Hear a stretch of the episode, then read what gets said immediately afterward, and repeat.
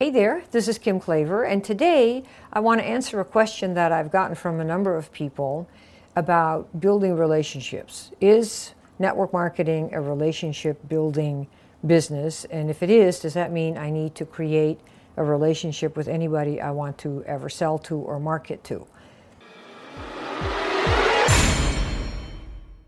I would say that, at least based on my own work, building five different companies to the top of the heap. And from marketing in general, I would say that that's probably less true than you might think. For example, if you think about Apple, and we think about how many people that buy Apple products from the iPhone to the iPad to you name it to computers actually had a relationship with, D, with uh, Steve Jobs. How many people did Steve Jobs reach out to to create a relationship before they bought from him? I venture to say probably almost nobody. And the reason is he too started as a nobody. Remember, there was a time when nobody knew who he was and he hadn't created anything at all. But what he did is he created something that was so specific and innovative that people who already wanted it, who wanted those types of tools, were drawn to him.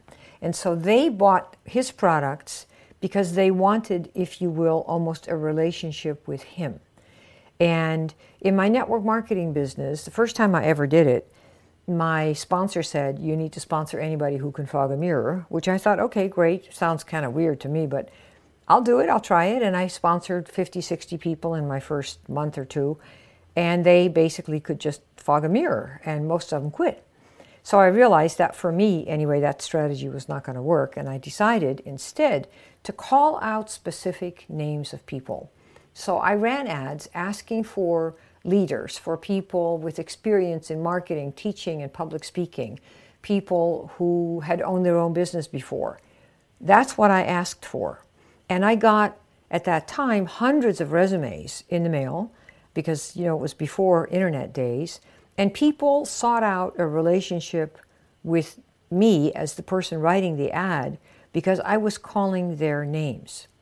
So, what I'm trying to say is that if you think that you need to create a relationship with the UPS man and have him over for coffee or dinner in order to hit him up, or you need to take somebody to lunch or take somebody to coffee so that you can then hit him up for your business, it might really be the long way around. And for some people, they get kind of irritated and say, "Well, so you took me out for coffee or lunch or dinner or whatever just so you could pitch me on the on the product that you've got." So sometimes it's tough on the relationships if it seems to the other person that's really why you had him for lunch and that's why you really wanted to have a relationship so you can hit him up. And that's of course very common, you know, the old form thing of talk about family and talk about what's O again? I can't remember. Talk about occupation and your oh, recreation and money, money or mission. And the reason being that you talk about those things and then see what somebody's unhappy with, where the dissatisfaction is, and then say, Oh, I can help you with your occupation, I have a better option, or I can help you with money, I have a way to get more of it, and that sort of thing. But many times that has backfired, and in today's market, it backfires uh, quite a bit. And it's also very slow and is very painful for the distributors. So, what I'm suggesting is that you think about how to position what you have so that you call out somebody's name the way Steve Jobs did, and therefore draw people who are the right ones to you instead of you going out and doing all this work to create a relationship with somebody who you find out over lunch doesn't even care about organic, and that's your primary feature of your product, certified organic. See what I mean? So, here's a way that I would recommend doing that if you have a product. Let's say you market a skincare product and it's a high end one. So if somebody says, So what do you do? You might say, Well, you know, I have my own business. What do you do? And of course, the person will go, Well, what kind of business? And you say, Well, you know, I market this high end spa quality skincare product for people who want to look like Kim Kardashian or they want the J Lo glow or they want Sophia Loren skin. You pick your models and they want to have that without all the chemicals in the skincare product that might really be harmful, you know, like me. Do you know anyone who might like to know about something like that? What have you done? You've called out your product is high-end spa quality for people like who want to look like the Kim Kardashians, the J Lo, get the J Lo glow, like one of my customers said. Or they want to look like Sophia Loren, or you name it, and without the chemicals that a lot of people worry about, like me. Do you know anyone who might like to know about a product like that? So you've called it out, and if the person with whom you're speaking is somebody who's paying six bucks for a Pond's skincare cream and your product is $80, they're going to know that the product's probably not for them without having to say it's too expensive to you, which they don't really want to say. But they might know somebody who really is all into their skin and does facials and goes to the spas and gets their hair done and spends a lot of money because that's a big value to them. So you see, you've called it out. Now you can do the same for a business. Let's say that you're on Facebook and you're looking for people who might be potentially good business partners.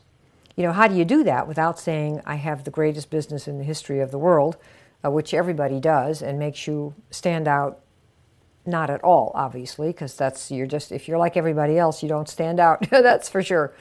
So one of the kinds of things that you can do is call out for the kind of people that want to do the things that you may already have done. So, for example, you might say, How I got my first customer on Facebook while I was sleeping. And you might tell a little story about how you did that.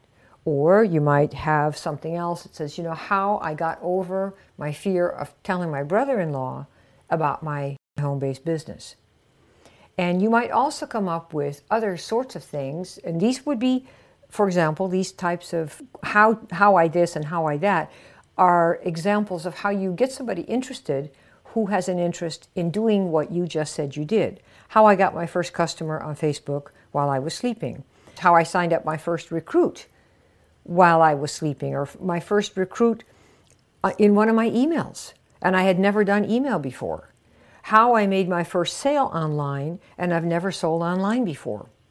So, who would respond to these things except people who want to learn how to get their first customer, learn how to get their first recruit, learn how to make sales online? And those are, aren't those the kind of people that you're looking for who are trying to learn how to do that and many of them are not really that attached to their specific company, and they may very well come over to you. Or you'll find people who've been looking to earn money online, but they don't know how to do it.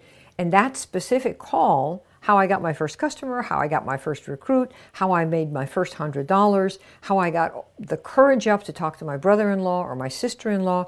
It can be this whole variety of things where you're calling someone who wants to get that information so they can see how to do that also. So you are calling out who you're looking for rather than going to have lunch with somebody or spend a lot of time going to friend them on Facebook only to discover that they haven't got the slightest interest in what you have to offer. All right?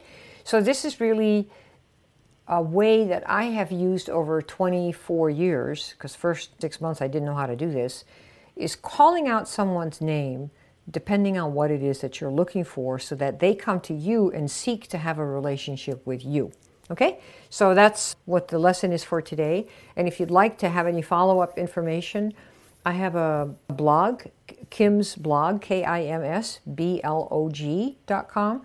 You can go there and read stuff, more tips like this. And at the top of that page, on the blog page, there's a link to a free book that I have an ebook called If My Product's So Great, How Come I Can't Sell It? I have a lot of language in there that's that those are that are examples of how to call out your customers so you get the right ones coming to you instead of having to chase down the wrong ones. And I have something similar for the business and in fact, there are examples in the Orange Book, If My Product's So Great, How Come I Can't Sell It, that show you exactly how to do that. In the meantime, if you find this sort of information helpful, please pass on the link, the iTunes link or the youunplugged.com link, to anybody in your downline or sideline or anyone else who's looking to figure out how to build a home based business and do it in a way that takes less time instead of more time and basically get you off your knees instead of begging other people to join you who aren't even the right ones to begin with. I mean, don't you just hate that? Spending all that time and then they turn out they are not even interested in organic or in high end or, you know, they don't even care if their products are chemically laden or not? Oy vey. Oh, I have a Facebook page. Come on over and visit facebook.com forward slash kim dot klaver. come on over and say hello. I post stuff almost every day, tips for people to help them do the business with less stress, fewer no's, and to be in a position of strength. Isn't that the position you want to be in finally instead of on your knees? All right, talk to you soon. This is Kim Klaver for You Unplugged.